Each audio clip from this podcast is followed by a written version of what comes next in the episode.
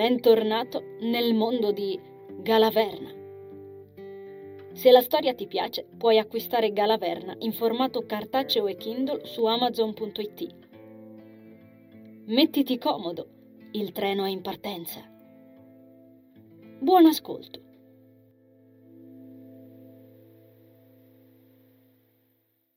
Anisa vide limpidamente il villaggio degli Arit, ascoltò le loro canzoni, annusò l'odore della carne che cuoceva sul fuoco, percepì il calore del falò e la sua mente danzò assieme a loro sotto le stelle. Anni ed anni di una coral marittimo assai diversa da quella, molti secoli prima, si dipinse nella mente di Rudy. Ciò che stava vedendo risaliva molto prima del suo arrivo su Ravi.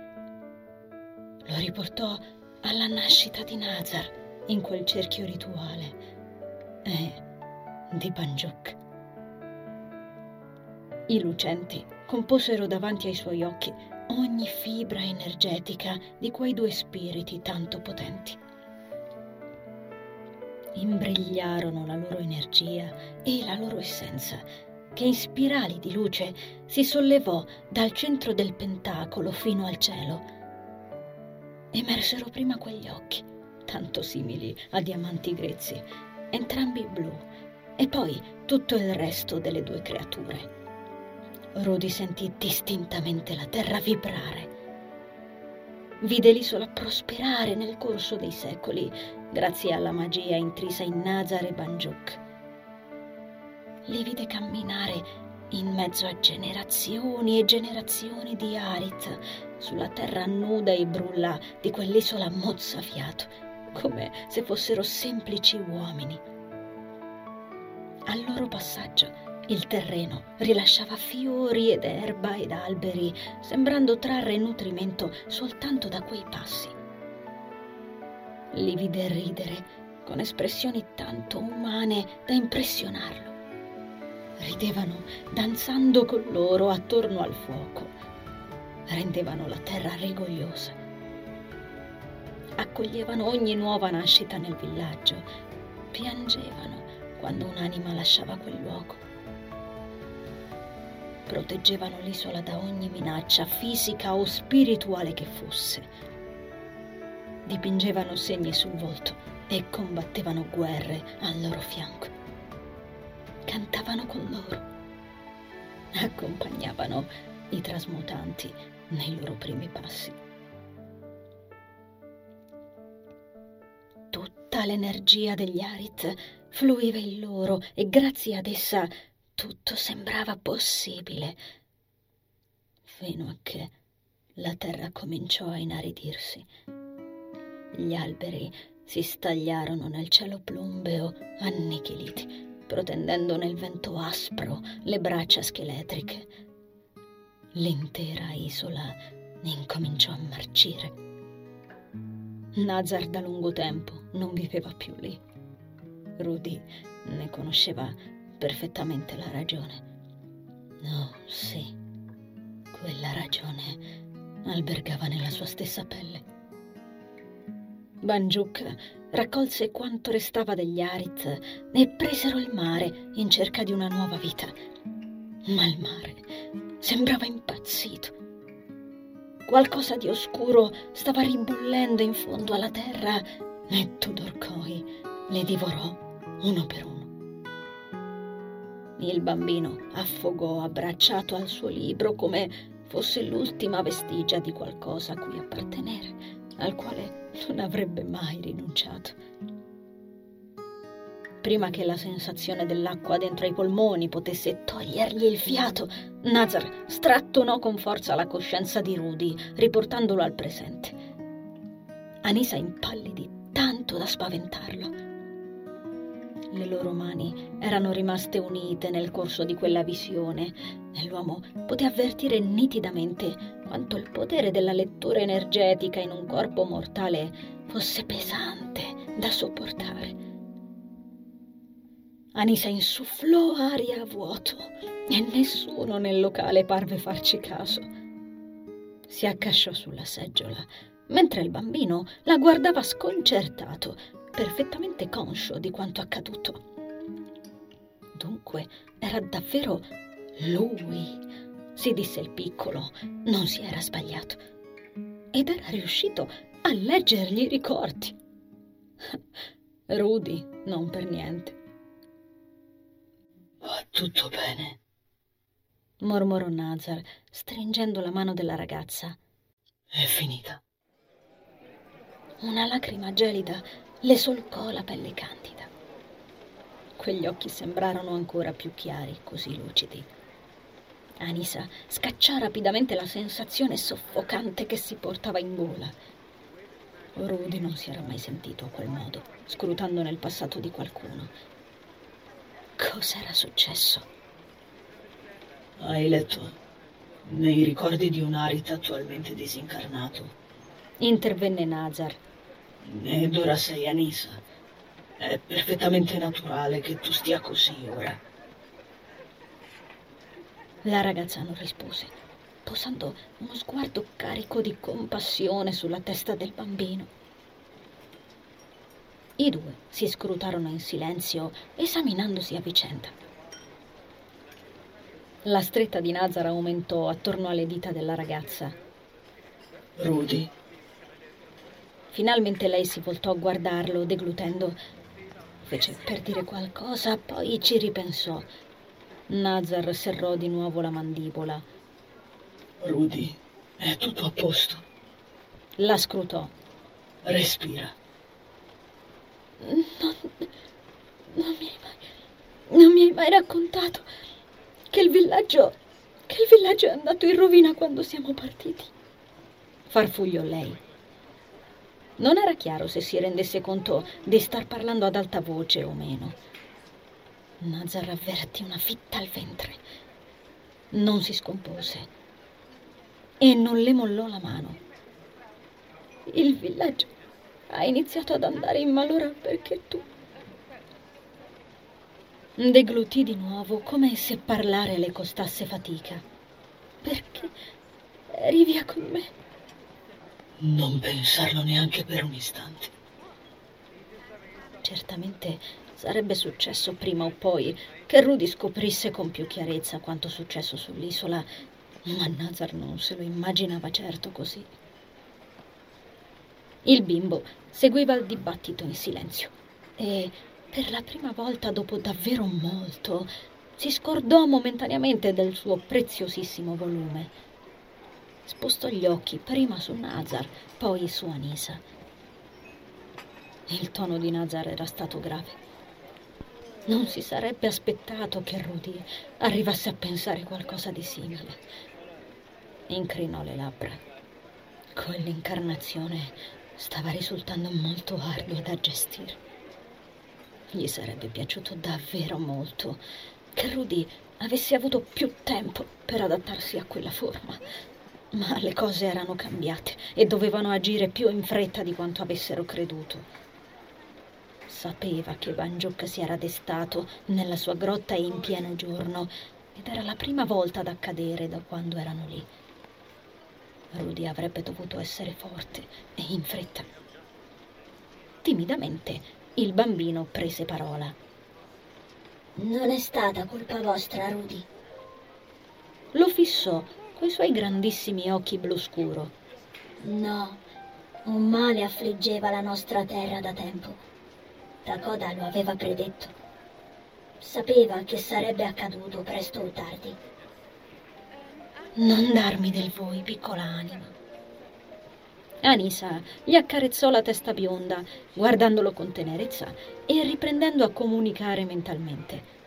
Grazie per la tua dolcezza. Takoda glielo aveva detto, seguitò il piccolo. Posò per un istante lo sguardo sul libro, come ricordando finalmente di averlo davanti. Poi tornò a concentrarsi su di lei. Aveva spiegato a Banjuk che voi non avevate colpa per la carestia abbattutasi sulla nostra isola ed ha comunicato invano anche con il sacro Todorko. Ma il buio stava già avvicinandosi. sbirciò al mare, nero e arrabbiato, al di là della finestra. Il frastuono della pioggia che picchiava sui vetri sembrò inquietarlo, e l'espressione che gli si dipinse in volto mentre spalancava gli occhi era di terrore assoluto. Nulla che avrebbe dovuto trovarsi su un viso tanto giovane. Rabbrividì e Nazar percepì in lui il dolore per la nuova natura malvagia di Banjuk ed il dolore di non essere mai riuscito a riavvicinarsi al mare. Il piccolo Arit scostò lo sguardo inquieto dai cavalloni e lo fissò in quello di Nazar. «Mi siete mancato, mio signore!» esternò in un soffio e la sua voce si ruppe. «Dove siete stato? Perché non siete tornato prima?» L'uomo assunse un'espressione addolorata. Sciolse la mano di Anisa dalla sua stretta e protese le braccia verso il bambino. «Vieni qui!» Nazar strinse al petto il bambino, lasciandolo singhiozzare per un po', accarezzandogli la schiena. Quella scena fu così straziante e dolce che Rudy non ebbe dubbi. Qualsiasi cosa stesse succedendo su quell'isola maledetta, non vedeva più il vero Nazar da parecchio. Ed ora eccolo di nuovo lì, mentre si stringeva quella piccola anima addosso. Rudy si chiese se sarebbe stato quel ritorno di Nazar al vero se stesso che un domani, si augurò il più tardi possibile, forse lo avrebbe annientato. Scacciò la visione avuta al faro dalla mente. Quando il piccolo si calmò, tornò seduto a fissare il volume e parve un po' rasserenato. Anisa osservò Isabella colorare a tutto spiano sui fogli col suo astuccio accanto dopo aver gettato l'ennesima occhiata al cane dormiente. Sorrise. Poi occhieggiò dietro le tendine a perline Ernesto che aiutava Andres in cucina. La pioggia non accennava a smettere. Percepiva Banjuk anche a quella distanza. Sapeva che di lì a poco Dennis le avrebbe servito il pranzo e non poteva permettersi un secondo sbaglio. Richiamò mentalmente Regina di Cuori che, senza essere notata da nessuno, si materializzò al suo fianco, accanto al tavolo, celata dalla custodia. «Dovresti fare più attenzione», la apostrofò Nazar. «Avrebbero potuto vederti». «Ma non è successo». L'espressione che Nazar le stava indirizzando sarebbe stata ottimamente accompagnata da un sospiro se lui avesse avuto l'esigenza di respirare. La ragazza stirò le labbra. «Dai, boss, rilassati. Abbiamo delle priorità e la mia mente attuale è molto elastica. Sto solo improvvisando». «Cerca di essere meno impulsivo», la interruppe l'uomo. Poi fece una pausa. «Per favore». Oh, sì, decisamente. Nazar stava tornando quello di una volta. Anisa prestò ancora per un poco attenzione al locale, dove la fatina dei pattini, che dopo l'incidente con Dennis sembrava parecchio irrequieta, si dibatteva senza sosta da un tavolo all'altro. Si sentì gli occhi di Dennis addosso. La stava fissando da un po', lo percepiva, ma fece finta di nulla. Attese che quello sguardo la mollasse, percependo la pelle smettere di tirare. Poi fissò il bambino. «Come ti chiami, piccola anima?» Lui parve frugare nella memoria per qualche istante. Poi rispose: «Tristan». Nazar sorrise affettuosamente. Sbirciò il volto di Anisa. Fu contento di vederla riprendere almeno un po' di colore. Lei annui. «Io mi chiamo Anisa, per ora». «Mi piace», esternò Tristan, sorridendo con timidezza. Era strano come un bambino di undici anni fosse tanto sicuro di sé mentre parlava e nel contempo così in imbarazzo per uno scambio di battute semplice come quello.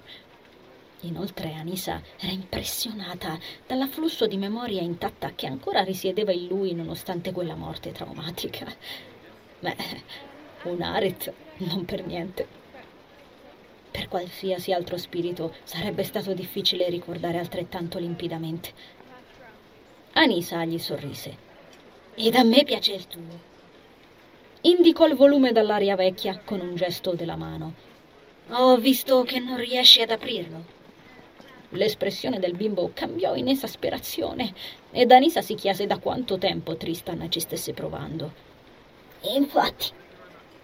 Per qualche istante Rudy si domandò come mai, perché un Arit non riusciva ad aprire un oggetto che gli era appartenuto in vita così intimamente. Era particolare. Forse era una convinzione del bambino che gli impediva di riuscirci. Non ne era sicuro, ma se in quel libro si era legato il trauma della morte, poteva essere plausibile. Forse lo avrebbe scoperto più in là, forse no. Non era certo che avesse importanza. Spontaneamente, Rudy si chiese anche perché il piccolo non fosse divenuto un fuoco fatuo come gli altri. Probabilmente non conoscere la fine di quella favola gli impediva di unirsi a loro in tranquillità. Doveva essere davvero importante per lui. Rudy ricordò distintamente il bambino che stringeva al petto il libro mentre perdeva la vita dalla sua visione. Gli sorrise. «Sembrerebbe molto importante per te». Nazar scrutò Anisa in silenzio. Tristan annui. «Sì, io non sono mai riuscito a leggere il finale». Anisa incrinò appena le labbra, amareggiata da quella storia. Nazar notò anche quel sentimento, ma ancora non disse nulla. «Sapete, Rudy, ho provato...» «Dammi del tu!» lo interruppe la ragazza. Il bambino arrossì impercettibilmente, in parte per la bellezza di quell'incarnazione, in parte sentendosi onorato. Proseguì. «Ho provato a chiedere alle persone di aprire questo libro per me». Il viso del bambino era sfinito. Nazar e Rudy si fissarono per qualche secondo. «Ma nessuno di loro sembra riuscire a vedermi». Subito dopo sollevò timidamente lo sguardo verso Isa, intenta a mangiare il suo pranzo sporcandosi la bocca, e si concesse un sorrisetto che svelava la sua effettiva età. «Se non altro è molto raro». Anisa allungò spontaneamente le dita affusolate verso il volume, ma la mano di Nazar incontrò nuovamente la sua e la bloccò, adagiandola con gentilezza sul tavolo. La ragazza lo scrutò, confusa. «Non qui», esternò lui. Poi si rivolse al bambino. «Per questo inseguivi il lucente? Hai riconosciuto la sua essenza Arit e speravi in un suo aiuto?» Tristan sgranò tanto d'occhi. «Quel ragazzo appartiene al ramo dei lucenti, mio signore!» esclamò con la sorpresa pura e candida di un bimbo. Nazar sorrise con dolcezza. «Dunque ti era sfuggito». Il piccolo Arit si accasciò sulla seggiola. «Non capisco come sia possibile che io non l'abbia notato. Non risplende affatto come un lucente, sebbene sia molto luminoso». «Per questo siamo qui», si introdusse Anisa. Tristan continuò a fissare la tovaglia blu. «Lui ha bisogno di me per risvegliarsi». Il bimbo si strofinò la faccia in un gesto convulso. «Dunque Banjuk è davvero tornato. Non avevo preso una bagna». La sua voce si incrinò e Nazar provò una stretta al cuore. «Mi sono nascosto finora da lui, spaventato dalla sua malvagità, e questo mio gesto futile lo avrà di certo attirato qui». «Non parlare così», lo interruppe Nazar. Liberò solo allora la mano di Anisa e cercò il viso del bambino, sfiorandolo. «Sarebbe comunque tornato. Cerca vendetta». Il piccolo non rispose. Nascose il viso nelle mani e gemette. Anisa sospirò. «Ho bisogno di pensare», esternò poi l'Arit impercettibilmente. Liberò il volto dalle mani affusolate ed aggrappò il plico in tutta fretta.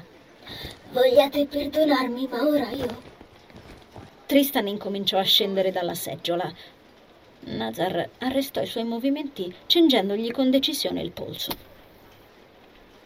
Non parve fargli male, ma il bambino trasalì ugualmente. Si perse spontaneamente nei diamanti che l'uomo portava nello sguardo. Rudy non si mosse, deglutendo. Sbirciò Dennis in fondo alla sala, che si accostava a Carmen, bisbigliandole qualcosa nell'orecchio e sfilandole di mano il piatto fumante. «Attendici alla porta del passaggio», disse Nazar in tono fermo. «Entra nella stanza». Tristan accese un lampo di sorpresa negli occhi blu. «Io non mi permetterei mai». «Hai il nostro consenso», insistette Nazar. «Dico bene, Rudy?» «Ma certo». Anisa esaminò le emozioni sul giovane volto del bambino. Nazar gli lasciò il polso. «In questo momento è vitale che tu non ti allontani da noi, in special modo che rimani nascosto. Sei l'unico Arit rimasto disincarnato ad avere un corpo etereo intatto, e l'unico rimasto senza la protezione del guardiano». Fece una pausa e ciò che trasparve dal suo volto non piacque a Rudy. Non era più abituato ad un viso tanto espressivo nel suo amico, ma era l'ultima cosa. Ciò che vide non era soltanto preoccupazione, ma anche timore. Timore. Nazar che provava timore. Un brivido le scosse il corpo ed Anisa nascose sotto al tavolo un fremito che le prese le mani. Non contava di cosa avesse timore Nazar o per chi. Solo un'altra volta nelle sue svariate vite lo aveva visto in quello stato. Ed era stato quando, nel mezzo di uno dei loro viaggi, Nazar aveva percepito che Banjuk aveva incominciato a perdere la ragione, inclinandosi al caos. «Perciò, se ancora non te la senti di incontrare Staren, va», concluse Nazar. «Entra nella stanza. Sarai al sicuro lì». Al nome di Staren, il bambino sembrò provare un forte magone che per pochi istanti gli trasfigurò i lineamenti in un modo innaturale per un bambino. Dopodiché, senza una parola, scomparve alla loro vista. Quando rimasero soli, Nazar si ritrovò travolto dalle emozioni tanto fresche e vivide di Rudy che si agitavano nel plesso solare di Anisa. Tenendo presente quanto la situazione attuale fosse pericolosa, l'uomo si chiese perché le energie misteriose, perfino a lui, risultavano celate, che ciclicamente rinnovavano le mutazioni di Rudy, in quel caso lo avessero tramutato in un essere tanto vulnerabile. Studiò il giovane volto di Anisa, illuminato da un sorriso, mentre contemplava i pasticci della bambina, una bimba inaspettatamente importante, al tavolo lì davanti. Ripensò alle rune che sanguinavano sulle sue braccia. Quando era stata l'ultima volta che Rudy aveva sanguinato? L'uomo strinse i pugni adagiati sul tavolino. Perché ora? Sospettava che non si trattasse soltanto di attrarre a sé un lucente nel giusto modo, senza risultare sospetto, ed avendo atteggiamenti abbastanza alla portata di Dennis. Era forse perché aveva bisogno di ricordare ora. Se era così, perché? L'uomo percepiva svariati controsensi nella forma attuale di Rudy. E non gli era mai successo con le mutazioni precedenti, nelle quali tutto gli appariva chiaro e delineato fin dal principio. Era sicuro che le energie superiori fossero ben a conoscenza del risveglio di Banjuk. Lo dimostrava il fatto stesso che entrambi fossero stati spediti lì, dopo la domanda invisibile che era giunta fino a Nazar nella dimensione bianca, alla quale non accedeva da molto prima di percepire quella richiesta. E allora perché sottoporre Rudy ad un tale pericolo, trasformandolo in un essere tanto terreno? Avrebbe dovuto usare il Mesh Mary anche per destare i poteri di Dennis ed amplificarli, e fino ad allora, utilizzandolo, Rudy sembrava sempre essersi danneggiato. Ma c'era qualcosa di unico nel genere di Dennis e nel suo ramo Arit che nessuno di loro due conosceva. Lo aveva visto in azione. Poteva essere fatale per Rudy in quella forma attuale. Era un'energia imprevedibile, misteriosa ed ancora caotica. Nazar infossò la fronte bianca, serrando la mandibola. Rudy era prezioso per le sorti dell'umanità. Egli era molto caro. Le energie superiori, chiunque esse fossero e da chiunque venissero manifestate, volevano forse sacrificarlo per quella causa. Dopo davvero moltissimo tempo, Rudy percepì un forte fuoco di rabbia zampillare nell'animo di Nazar e si girò a guardarlo, ricacciando indietro il panico che provava a stritolarlo. Nazar! Lo chiamò allarmato e per poco non lo fece a voce alta. L'uomo parve riaversi e fissò la ragazza. Per qualche istante si studiarono e basta, contemplandosi l'un l'altro. No, si disse l'uomo, non importava quale fosse il ruolo di Rudy in quel frangente. Aveva già sofferto abbastanza. Non avrebbe più permesso a niente e nessuno di fargli del male. Le luci vibrarono e la corrente mancò, facendo visibilmente sobbalzare Anisa. Stavolta fu lei a cercare le mani di Nazar nel buio. Le strinse forte, mentre attorno a loro le persone mormoravano di disappunto. «Non so che ti stia prendendo, ma datti una calmata!» lo ammonì Anisa, bisbigliando. Nazar non disse niente, digerendo la rabbia come meglio gli riuscì. Quel trasporto emotivo era nuovo anche per lui. Erano secoli che non gli capitava più. «Ti rendi conto di aver mandato in tilt le luci?» seguitò Anisa, percependo l'energia impressionante di Andres spostarsi nel locale. Pian piano i suoi occhi umani si abituarono all'oscurità e riuscì a distinguerlo mentre trafficava davanti al quadro del generatore dietro la penisola dell'entrata, affiancato dal fratello. Dennis era rimasto fermo a metà del percorso che lo separava da loro e la ragazza si rese conto solo allora che entrambi si stavano cercando nel buio. Fu improvviso, me la spiazzò per qualche istante. L'energia di Dennis era vivida ed intensa e se avesse attivato la visione spirituale, di certo l'avrebbe vista serpeggiare verso di lei cercando un contatto. La corrente tornò per qualche istante, dandole il tempo di incontrare quegli occhi blu notte che, chissà da quanto, la stavano fissando. Il bel viso di Dennis si increspò di sorpresa, scoprendo che anche la ragazza lo stava guardando, spedendole quello stupido cuore adolescente al galoppo. L'alone energetico attorno al ragazzo era in tumulto. Un lampo baluginò all'esterno, dentro all'instancabile temporale. Le luci se ne andarono di nuovo, instillando tra la gente una serie fittissima di versi spazientiti e delusi. Rudy ebbe il tempo di scorgere i lineamenti tesi di Nazar, mentre il calore sulle proprie guance andava diminuendo.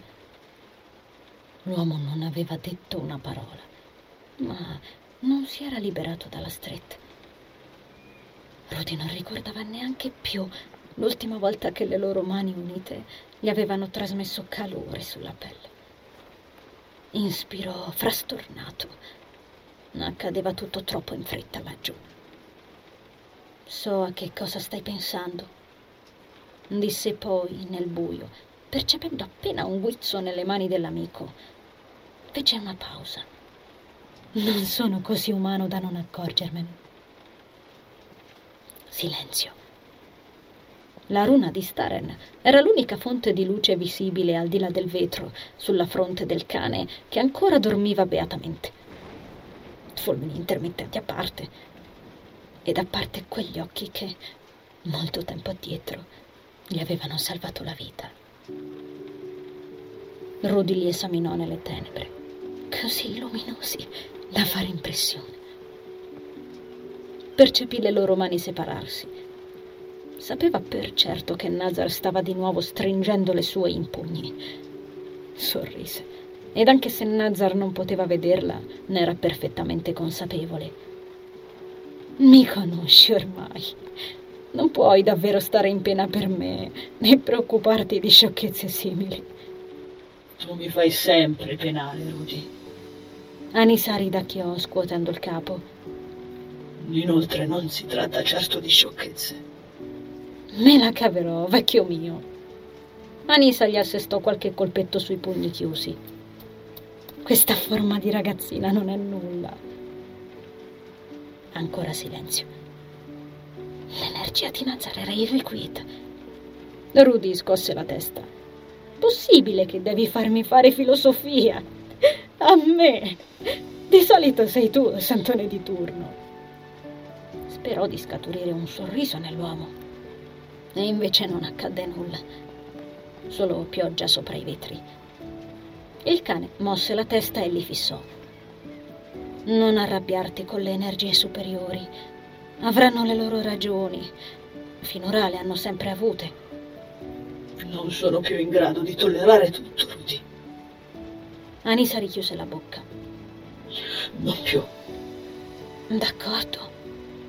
Gli concesse lei, scacciando per l'ennesima volta dalla mente l'immagine di Nazar che esplodeva in mille particelle luminose, dandosi di nuovo conferma. La vera essenza del suo amico era tornata. Questo avrebbe rischiato di ucciderlo. Ma devi comunque startene calmo, d'accordo? Sai bene che ripercussioni hai sul piano terreno. Non seppe definire se lui fosse d'accordo o no, ma tornò la corrente. Le persone sospirarono di sollievo ed in breve ripartì il tintinnio di piatti e posate e le chiacchiere sul più e il meno. Nazar era sparito. Anisa aggrottò la fronte. Si concentrò per capire che fine avesse fatto, perché l'aveva proprio piantata lì, al tavolo da sola. Ed infine lo percepì. Era al faro. Oh, merda, borbottò tra sé, massaggiandosi una tempia. Spero non faccia qualche sciocchezza.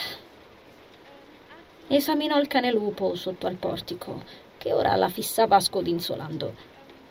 Era certa che Nazar l'avesse, come succedeva di rado, lasciata sola. Non solo perché poteva essere da lei in un baleno, se avesse percepito qualcosa di strano, d'altro canto erano spiritualmente collegati, ma anche perché quel misterioso cane doveva pur significare qualcosa. Probabilmente la sorvegliava.